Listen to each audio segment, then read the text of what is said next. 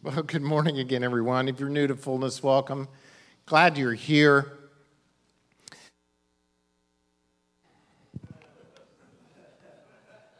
That was you, Randy? Okay. I'm about to lose it. God is so good, amen? All right.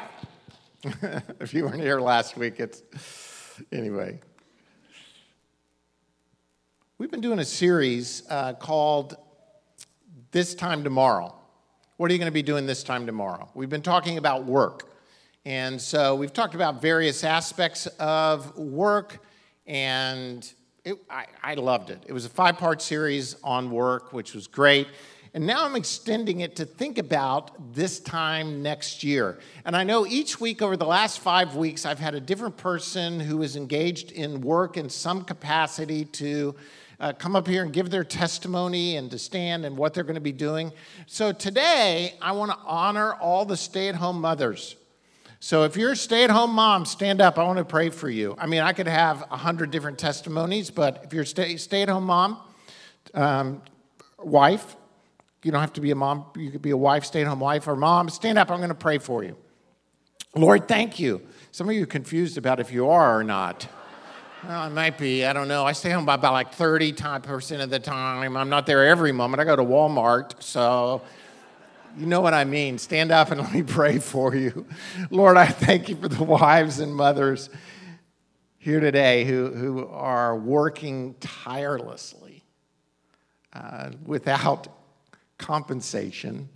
But Lord, as we've looked, work is not about compensation, it's about contribution and who contributes more than these moms, these wives. And so, Lord, we just speak blessings over them. We pray that, God, you would direct them, that you would give them peace, that you would multiply their minutes, that the words of their mouth would be life-giving in their home. We pray that, God, the peace of God would surround them in every way. We pray against the schemes of the enemy that would try and attack them and tell them that they're not being successful, or they're a bad mom or a bad wife, or just how the enemy would come against them, and we speak life to them today. Lord, we thank you for them. We speak blessings, and as we launch into this series on marriage and the family, I just pray for a non-condemning, life-giving word from you in all of our hearts and lives today. In Jesus' name. Amen. Thanks, moms. Give them a hand. Thank our moms and wives who stay at home. So I want to start this series called This Time Next Year. We're going to look at it over the next 4 weeks, and I want to begin by quoting a great theologian, Justin Bieber. Justin Bieber said, this is just like 2 weeks ago. He said this, by 20, I made every bad decision you could have thought of and went from one of the most loved and adored, I think that's a little bit of an exaggeration, but we'll go with his statement of himself, most loved and adored people in the world to the most ridiculed, judged, and hated person in the world. I think on both extremes he's a little much, but stay with his point. I started doing pretty heavy drugs at 19 and abused all of my relationship. It's taken many years to bounce back from all of these terrible decisions, fix broken relationships, and change relationship habits. For those of you who don't even know who Justin Bieber is, which I know there are some of you here who don't even know who I'm talking about. He was a pop star in his teens, very well known, and pretty well derailed himself through drugs and relationships, and has since, I don't want to judge where people stand with the Lord, but through Carl Lentz in New York and others in California, he is in church. He just got married. He's trying to turn his life around. Here's my point. Most of us don't get where we are by the decision we made last night. I mean, we do, but most of us, the status of our life has been determined by the decisions we made a year ago, or the year before that, or the year before that. There's a biblical principle called sowing and reaping. Sowing and reaping. And the sowing and reaping principle is this. You get what you sow. By the way, you always get what you sow. It's one of the sowing and reaping principles. You always get what you sow. So if you want to reap something, then you got to start sowing that something. I know this makes sense to you, but we don't live like it. We think if we want to sow a great life, reap a great life, we can live like hell today and not reap the whirlwind tomorrow or the next day or the next year. So one of the principles of sowing and reaping is you always get what you sow. Second principle is this. You always reap after you sow, right? In other words, you can't just start reaping today. Now, I'm saying this because this is really important. We're going to talk about marriage and the family. And I do a lot of marriage counseling. A lot of marriage counseling. Generally, there are two things that happen in the marriage counseling room. Number one, the couple comes in and inevitably, the person I'm talking to is not the problem, it's their spouse. It always goes like this. Pastor, our marriage would be great if you would fix them. And the other person is basically saying the same thing. Our marriage would be great if you fix them. That's one issue. The second issue is generally, we want it fixed today. Well, I'm like, you know what? You spent 10 years of sowing this. I'm not going to be able to fix it today. We might be able to put out the fire today, but if you want to reap something different in your marriage, then you need to start sowing something different today, right? So the idea, and by the way, the third principle of sowing and reaping is, you always get more than what you gave. In other words, you always reap more than you sowed. It's the principle of fruitfulness. But here's the part I want us to look at in this series is you want your marriage and your family, your parenting, your children, you want them to be different, then you need to project out a little bit, like a year from now, and to say, what do I want different in my relationship with my wife? What do I want different in my children? What do I want different in me? All of those things. And to do that, you need to start sowing today so that you can reap later in the right season, a year from now. Because if you don't start sowing, you may be saying, look, I've tried this, it didn't work. Okay, you tried it. How long did you try it? I tried it for like 2 days, and he didn't change. You know, he's not even sure what he's got at that point. That's why, you know, you can't change for 2 days. It's a long-term project to look out a year from now or 2 years from now or 5 years from now or 10 years from now. Is parenting not like one of the greatest long-term projects there is? I mean, really, you're starting and thinking, you know, by the time they're 15, I can tell you now. I've got kids that are in their 20s. They're still not now.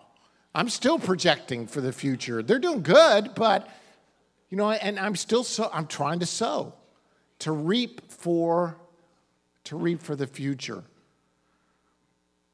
So we're going to talk about marriage and family. And let me just say, again, as I introduce this, we got people from in every circumstance here.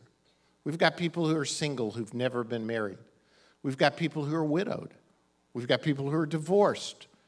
We've got people who are divorced and parenting children by themselves. We've got people who are divorced and parenting children jointly with another. We've got married people with and without children. We've got people who are remarried. We got just in this small room, we've got every shape and size. But I want to say this, wherever you are a part of a family. You've had parents, you've had Others in your life, you're part of a church family. You're part of a family. There's a dynamic that takes place within a family. And so even though I'm talking about marriage and family, I do believe that this will apply to everybody, these couple of sermons that we're going to do. And I want to kind of project out just a little bit. Today I'm going to talk about fundamentals of marriage. If we're going to build, we need to build on the right foundation, right? And so I want to talk about some God principles for marriage. I know I'm repeating myself, but I think we need the repetition. I need the repetition. We all need this. We need to hear it again because we lose perspective in this world that we live in. Next week, I want to encourage you to really be back next week. I don't do this often where I push. Not today's sermon, which is pretty good, but next week is really good. Be back. Because I want to talk about overcoming conflict, how to deal with problems in marriage. And this is by far and away the number one issue that I deal with in marriages. Conflict comes in all of these various forms. And you may say, well, I'm not married. Well, you got a roommate or you got a friend or you're at work. You're going to have conflict. How to deal with conflict, how to deal with problems. I'm going to even tell you how to have a good fight. So come back next week because there are good fights and bad fights. And so come back next week. We'll talk about that. And then 2 weeks from today, Alonza Jones, who is going to be doing our marriage retreat, is going to be speaking. So I want to encourage you to come and to get a preview of our marriage retreat. And if you haven't signed up for the marriage retreat, I want to encourage you to do so. I feel like I'm giving one long commercial here leading into the sermon, but let me say this. If you're a parent and you've got preschool children and you're saying, I just can't get away for this marriage retreat. I don't know who watched my kids. So I'm not even going to try to even think about it. I can tell you, when Kathy and I were parents of preschoolers, we probably needed a marriage retreat more at that moment in life than any other moment. So what I want to say to you, if you're a parent with small children, figure out a way. Let us help you figure out a way to get to this marriage retreat. You may be saying, I can't afford it because I'm paying. We'll help you get to the marriage retreat. So we want you to sign up. It is critical. Sign up. We'll help you find childcare, whatever the case may be. Do not let other reasons keep you from going. Okay, enough commercials. Let's talk about this. It says in Ephesians,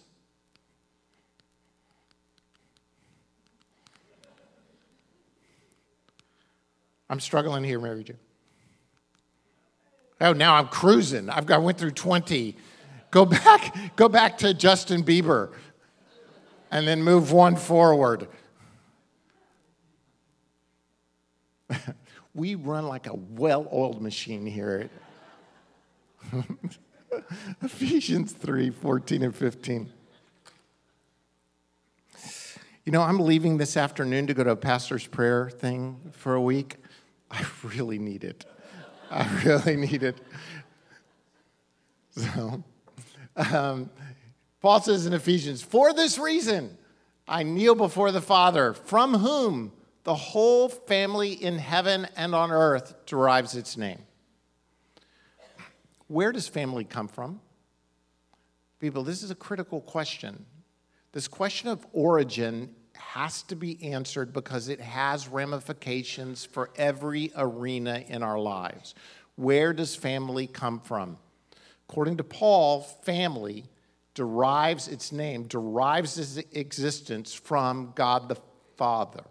That's why having God as Father is a big deal. It's not just some indication. There's a family origin, a family issue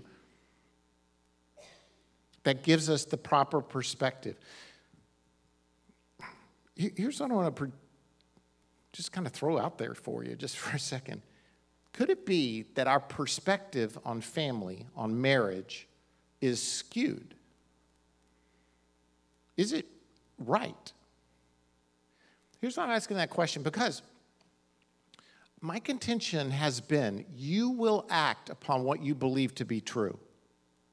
Whether it's true or not is actually irrelevant but your actions are derived from your belief system. And if your belief system about family and marriage and gender and life is skewed, then the way you live out your life will be skewed as well. And you're in church, and this is a loving place, but at the same time, we hold to a biblical view of who God is, how he created us, and how we're to respond to him. Whole family derives its name. There's this famous book that was published in 1961 called The Forest People. It's by a guy named Colin Turnbull, and it's a classic little book. And he talks in this book about this tribe in the heart of the Congo of Africa. It's a true story. There were a people, and they were a forest people. All they'd ever lived in was very dense vegetation in the forest. And he went in and worked with these people for a long period of time. And one of the leaders of the forest people went with him out of the forest. You know, he's at this point, I think in his 20s or 30s, the forest guy, and he's got a name. I'm not going to get into all the story, but he goes out of the forest for the first time in his total existence, and he walks out into a plane, not a flying plane, but an open plane. And he sees on the horizon what looks like to him as insects. And he says to Colin Turnbull, he says, "What are those insects?" And he says, "Those aren't insects, those are water buffalo." And the guy from the forest fell down laughing because he'd never seen anything in perspective. His whole perspective had been a dense forest. So the only way he'd ever seen a buffalo was up close. It was always huge. He had no way to even think about, you with me? So to him, they appeared as insects, and he couldn't even believe that it was truly water buffalo. For us at times, when we are caught in a society that tells us thing, we come away with a perspective that this one thing is true. And then if we're not careful, we get out into another perspective of God's perspective, which is, let me just say this in all love, God's perspective is not limiting. God's perspective is limitless. Most people see religion as a confining, limiting, lifeless. And I want to say the opposite is true, that really when we walk according to the plan of God, we walk into the unimaginable, the limitless places and purposes of God. So today, let's look back at some truths about marriage, because there's no reason to move forward if we build on the wrong foundation. Let me say that again. There's no reason to move forward if you're building on the wrong foundation, because whatever you build, it's going to fall down sometime because the foundation isn't secure. So let me just run through these, and you can write them down, look at them, study them later. I know this is a little more theological. Next week will be very practical, but this is key. First is this: receive God's purposes for marriage and family. Why marriage and family? Think about it. God could have figured out a lot of ways for humans to procreate, to make other humans. But there's some reason he did this. What are some of the reasons? And the Bible lists a bunch of good reasons, and I'm just going to run through them real quick. Here's some of God's purposes for marriage. It's the elimination of loneliness. Says in Genesis 2, the Lord God said, "It is not good for the man to be alone. I'll make a helper suitable for him." An expression of sex. For this reason, a man will leave his father and mother, and he will be united to his wife, and they will become one flesh. Now, we talk a lot about what does it mean to be one flesh.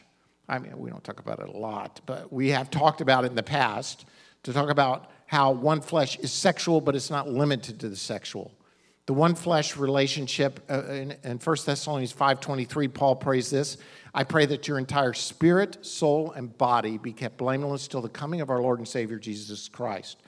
I am made up of spirit, soul, and body. And I believe that what God desires for me in my relationship with my wife is to have this one flesh relationship where we're united in spirit, we're united in soul, and we're united in body. So the body part, so to speak, the sexual part, is really linked to the soul and the spirit. Are y'all following me? This is really good. I mean, if you'll think about it in a different way than just sexual, it will actually help in your relationship. So that's why when God says to people, don't be unequally yoked, what does he mean be unequally yoked? He says, don't be in a one-flesh relationship, because you can't really if you're on spiritually different terms. That's why an unbeliever and a believer can't be truly united, because the very foundation of their relationship is actually spiritual. God in me, God in you. How did God get in me and God get in you? Well, we came to faith in Jesus Christ. Now the Holy Spirit indwells us. Longer teaching. But there is the expression of the sexual relationship that's engaged as well. There's the multiplication of the human race. It's why God created man and woman and gave them to one another in marriage. So God created man in his image. In the image of God, he created him. Male and female, he created them. God blessed them and said to them, be fruitful and increase in number. Fill the earth and subdue it. By the way, I would contend this is the one thing we've been really successful at. You know, of all God's purposes in marriage, we've done pretty well at this whole be fruitful and multiply. I think there are 7 to 8 billion people on the planet by now. We're getting to the point where we're trying to figure out how do we occupy this planet with as many people. Whole different sermon. Protection and education of children. Ephesians 6:4 says, fathers, do not exasperate your children. Instead, bring them up in the training and instruction of the Lord. Another passage that goes along with this, Malachi 2:14 and 15, said, God, this is really, I put this on purpose, the way Eugene Peterson has worded this. God, not you, made marriage. His spirit inhabits even the smallest details of marriage. And what does he want for marriage? Children of God, that's what. So guard the spirit of marriage within you.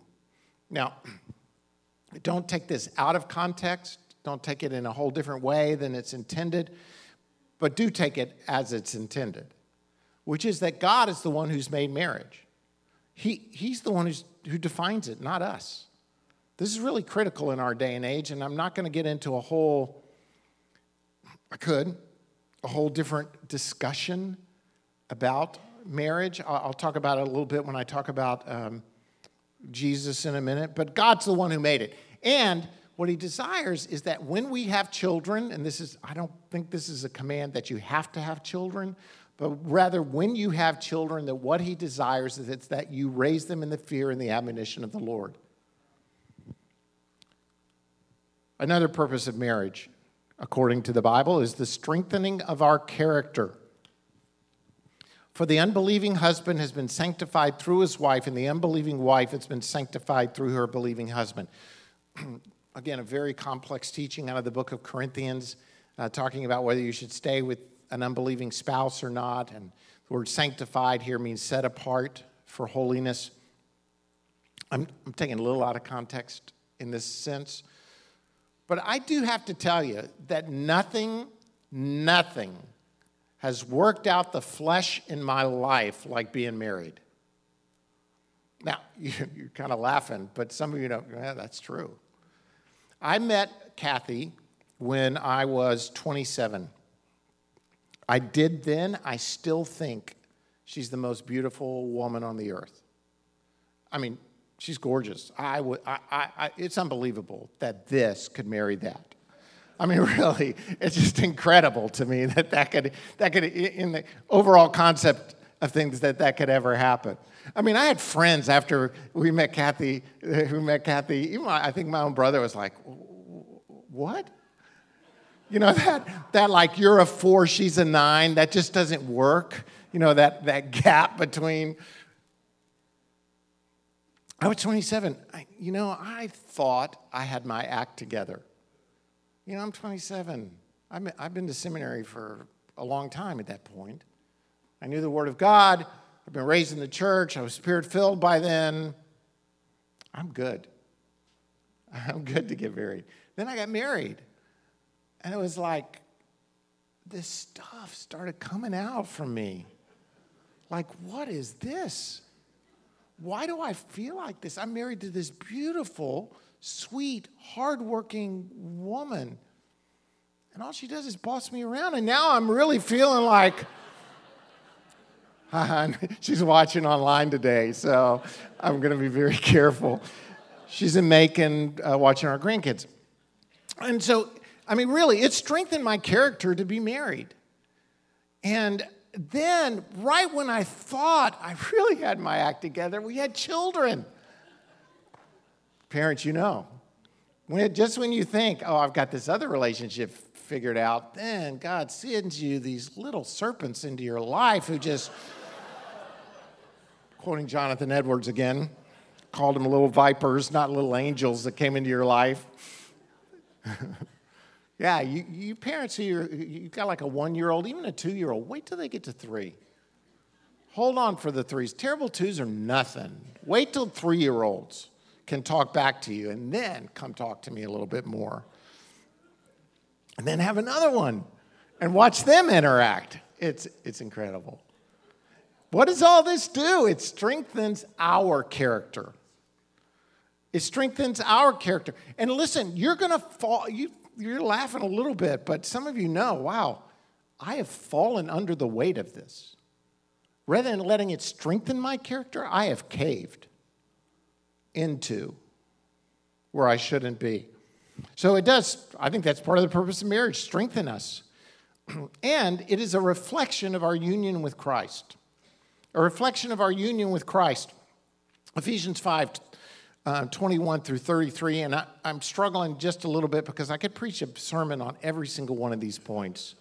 I mean, I could do a whole seminar on every single one because they are very important. But there's this great passage about honoring and submitting and loving and respecting that's in Ephesians 5:21 and following. And he ends this discussion with this. For this reason, he's going back to the Genesis passage.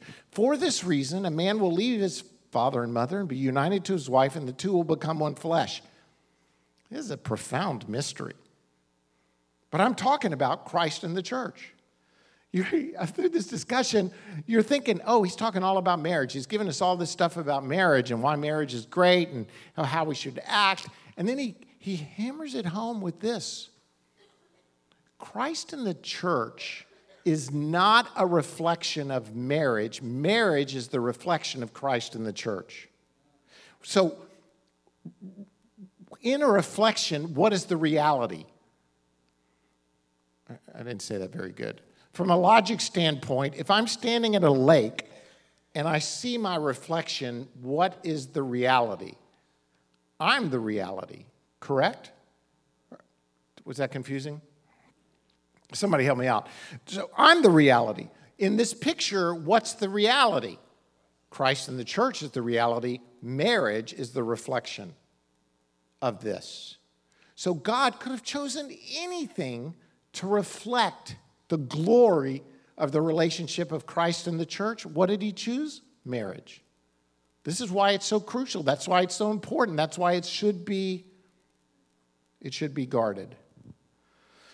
Listen, I could go down a whole list of beneficial things for you to be married. I mean, even secular studies and psychologists. I just read a report the other day that people who are married long-term, they live longer. They live longer. Some of them don't live longer happily, but they live longer. They're actually more likely to be healthy physically, more likely to be healthy mentally. They are more likely to be happy. They recover from illness quicker and more successfully. I mean, the benefits of being married in a healthy marriage relationship, I want to say, are numerous. World Magazine just recently said this: from millennials who grew up attending church, having a strong Christian faith and practice today is linked to the quality of their relationship with their friends, media, social media, schoolmates? No, their parents. There's a conclusion from a new online survey of young adults between the ages of 18 and 38 who attended church as children or teenagers. The survey also found that frequent church attendance and homeschooling were linked to stronger Christian beliefs and behaviors as adults, including believing Jesus is divine and avoiding cohabitation. Long discussion about all of that that we could get bogged down in, but the truth is this, that strong families create strong families if we follow God's plan. Marriage was designed by God. You might be saying, well, what about what Jesus said? Well, it's affirmed in the teachings of Jesus, and I'm going to move through this even more quickly. But Jesus affirmed what God had said. I'll just give you one passage. It's this famous passage from Mark chapter 10, verses 6 through 9, which says, at the beginning of creation, God made them male and female. For this reason, a man will leave his father and mother and be united to his wife, and the two will become one flesh. So they are no longer two, but one. Therefore, what God has joined together, let man not separate. These are the words of Jesus. And look at what he is affirming. Let me just walk through this passage real fast, and you can underline him. First, gender is God's idea. God made them male and female. Not only is gender God's idea, but marriage is God's idea, which I've just tried to point out to you in the whole first point of the sermon. For this reason, a man will leave his father and mother and be united to his wife. He's quoting Genesis, which are the words of God that he's quoting. He goes on and says, sex was created for marriage, and the two will become one flesh. All within the context of marriage, all from the book of Genesis, all from the lips of the Father. Marriage is the union of man and woman. For this reason, a man will leave his father and mother and be united to his wife, and the two will become one flesh. So they are no longer two, but one. Therefore, God has joined together. Let me delicately but firmly just step out here just for 1 second. We believe that it's clear from both the Old Testament and the New Testament that marriage is between a man and a woman. Our day and age, we are being inundated with the idea that marriage can be between any two parties, regardless of gender, regardless of status, regardless... Now listen, I don't want to trample on people's choices or their rights.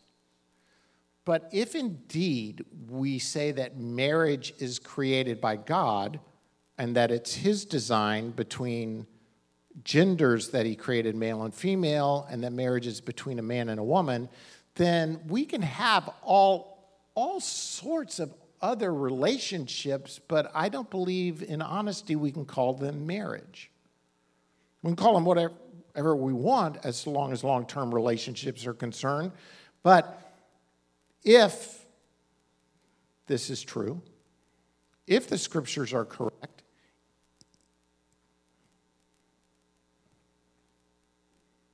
here's how God made us. Here's how God created us. And I'm not apologizing for saying this.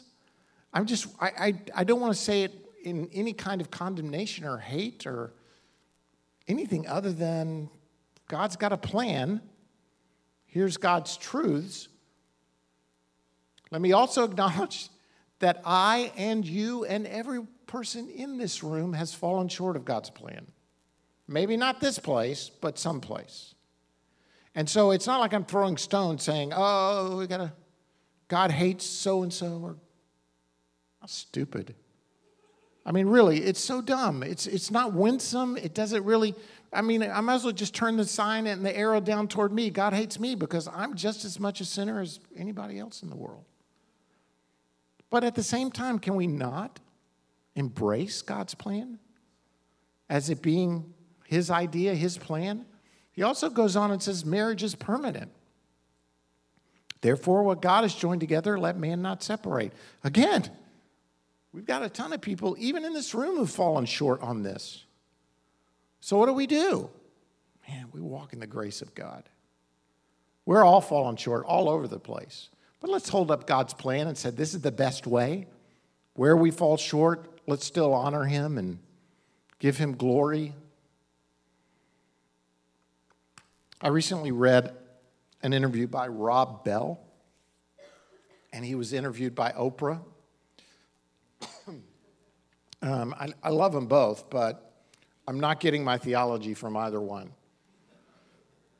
I mean, they really do intrigue me.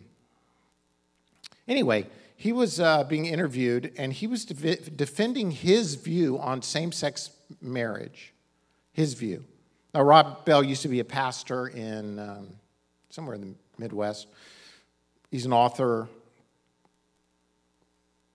The first book I read by Rob Bell, I can't even remember the title, but I remember his discussion in the first chapter of his book. Now, this is back when he was pastoring a church.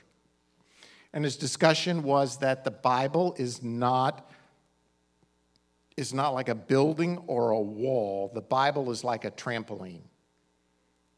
And I'm like, he's saying it just, you know, depending on the age, you hit the trampoline and it changes your view and your perspective. And I put the book down. I read the rest of the book, but it took me a minute to really work through my own thoughts to say, this guy is headed for a train wreck. Because what he's going to do eventually is interpret the Bible based on his jump, his trampoline, he's not going to determine it from God's perspective, but rather he's going to limit it to his perspective, which could change at any moment in time. That's really his view. This is an outcome of that over a decade later. He says, I think culture is already there and the church will continue to be even more irrelevant when it quotes letters from 2,000 years ago as their best defense. When you have in front of you flesh and blood people who are your brothers and sisters and aunts and uncles and coworkers and neighbors, and they love each other and they just want to go through life with someone. I'm sure you pick up the argument that he's making. If the church's best defense is letters that we have from 2,000 years ago, that's what he's minimized the Bible to, letters from 2,000 years ago, and he's elevated humanity who's standing in front of him. This is truth. This is not. This truth outweighs that. Here's my question to us. And again, I'm pretty simple in my thoughts. Why bother going to church or being a Christian if you're not going to follow the tenets of the one who established church? In other words, doesn't it seem incredible?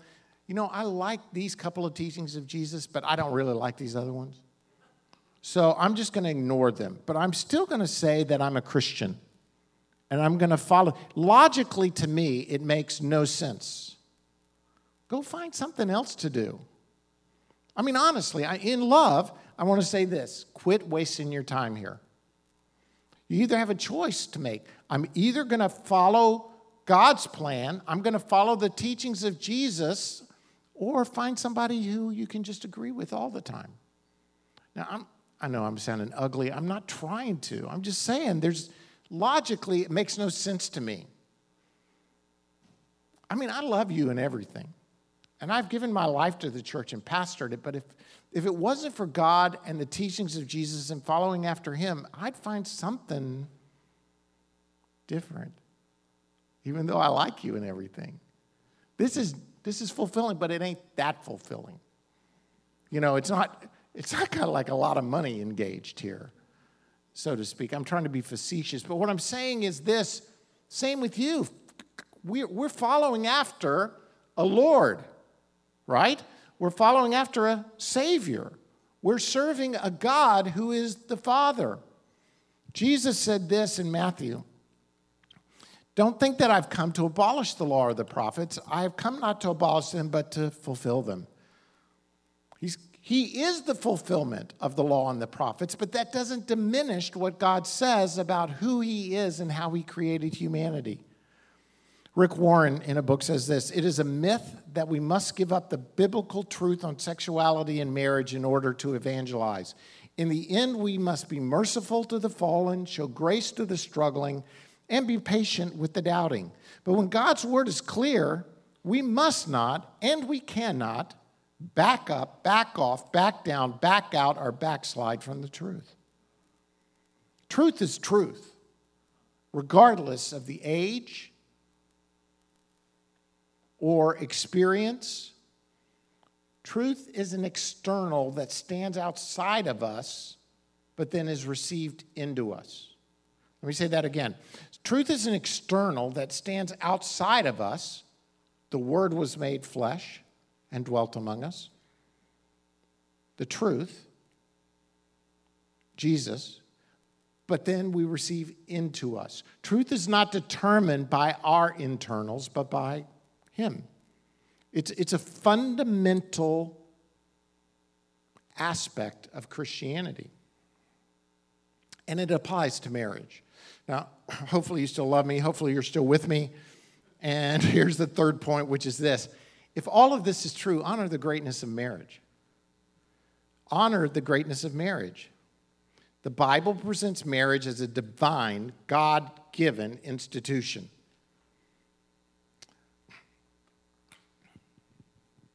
You may not be with me on this. I'm going to offend everybody on all sides. Just, yeah, we wait till you hear what I got to say first before I say go for it. If marriage is a man-made institution, then who the heck cares how we define it? Right? I mean, what does it matter? If I made up marriage, or the country made up marriage, or the society made up marriage, let's just redefine it and make everybody happy. But God defined marriage. God defined marriage. So honestly, I don't know if you even know this or not. Alabama just is tired of the whole marriage discussion and the whole legal thing. So Alabama, along with many, many, many other states, just got out of the marriage business. It quit issuing marriage licenses because it said we don't agree with the way the country's defining marriage, and therefore you're forcing us to give marriage license, so now we're not even going to give marriage license. If you want to have your relationship stamped by the state, just go to a judge and they'll do that. But we're not going to call it marriage anymore. I mean, Alabama is one of many states that's doing that. So no longer, if you get married, do you have to bring me the marriage certificate for me to sign?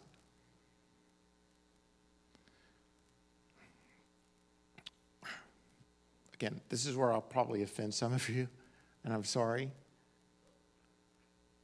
You know, what's happened is our country has defined marriage. And we said, okay, if a couple is married, then we're going to give them certain extra rights. Like, we're going to let them do more deductions on their income tax. We're going to let the two of them have health insurance. We're going to let them have dependents and Social Security because they're married. So we're going to give them special rights. And this is where gay rights is really trying to, they've said, well, that's not fair. It's not fair that these people have this they get special tax deductions because they're committed to one another. When we're committed to one another, we want those special tax deductions. And I'm like, look, everybody, if the country's going to define marriage, this is where I'm going to offend you. If the country's going to define marriage, then just let it define it however the heck it wants to. Instead, We, as the church, have to stand on God's definition of what marriage looks like. Let other relationships be defined by the state and give tax deductions to whoever you want to, or health insurance to whoever you want to. But we, as a church, we're going to say we honor the greatness of marriage. Here's God's step. And when we honor the greatness of marriage, we honor it in all of its forms. In other words, this isn't just about gender identity, and this is about honoring the greatness of marriage. There's no other relationship on this planet, on this earth, to which I am in a one flesh relationship with other than the woman of my youth. None. Not my children. Not you. No one else. In other words, that relationship is special, and it's sacred, and it needs to be honored in every form. It's also, I would say, the most difficult relationship I have on this planet, because no one knows me like she does. No one wants the best for me like she does. So she's always trying to help me become better.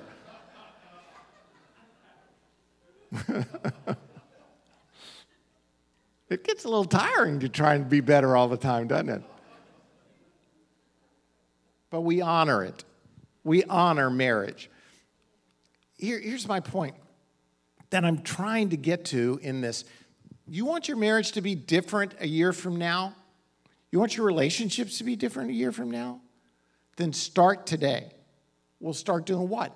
Build on the right foundation. Receive the truths of God's word concerning what he says about how he made us, how he's brought us together, and what he wants for our future. Honor marriage. But be realistic about it. Paul's saying, hey, don't marry. Don't marry. This is Paul. Don't marry. It's tough. But if you do marry, you've not sinned. Well, praise God. I didn't sin when I got married. And if a virgin marries, she's not sinned. But those who marry will face many troubles in this life. And I want to spare you this.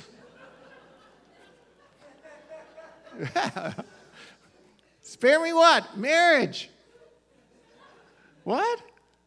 I thought that was what God made us. And it's good not to be alone. And I think Paul's given a realistic view that marriage is not easy. Marriage is difficult.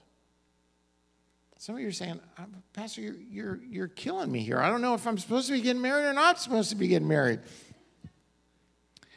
Do you know what? I want you to live at peace in the moment, wherever God has placed you. At the same time, begin to sow seeds for your future so that you can, if you're here and you're single, sow seeds now. For what? Are you talking about, should I go online and start trying to find somebody? Is that what you're talking about, sowing seeds? No, I'm only a spiritual advisor. I am not telling you to hit the circuit. I'm saying, start to sow seeds in your life so that when God does direct you in that day to become married, you'll be prepared.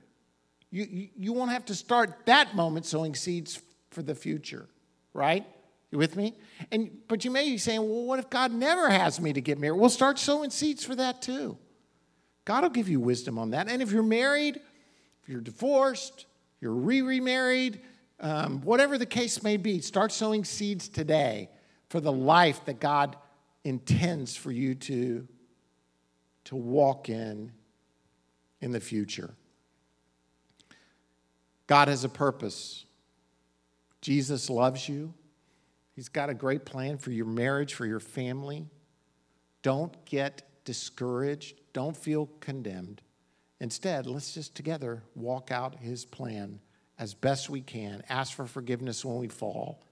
Keep moving forward. Lord, we thank you for your plans and your purposes in marriage. And Lord, Pray that you would take whatever truths I've spoken this morning and just meld them into our hearts. Anything that I've said that's not from you, Lord, may it just be seed that falls on ground and just is swept away by the wind. But Lord, we do believe you're the one who created. You're the one who's made us. You're the one who has a plan for us. You've redeemed us to walk out this plan. And though, Lord, it may be challenging, we ask that, God, you would give us wisdom and grace for the future. I pray for every marriage here. I pray for every parent. I pray for every person who's single, whatever format that might be. And I pray, God, that your grace would be extended toward us. May we reflect. May we be a reflection of the reality of Christ and the church. In Jesus' name, amen.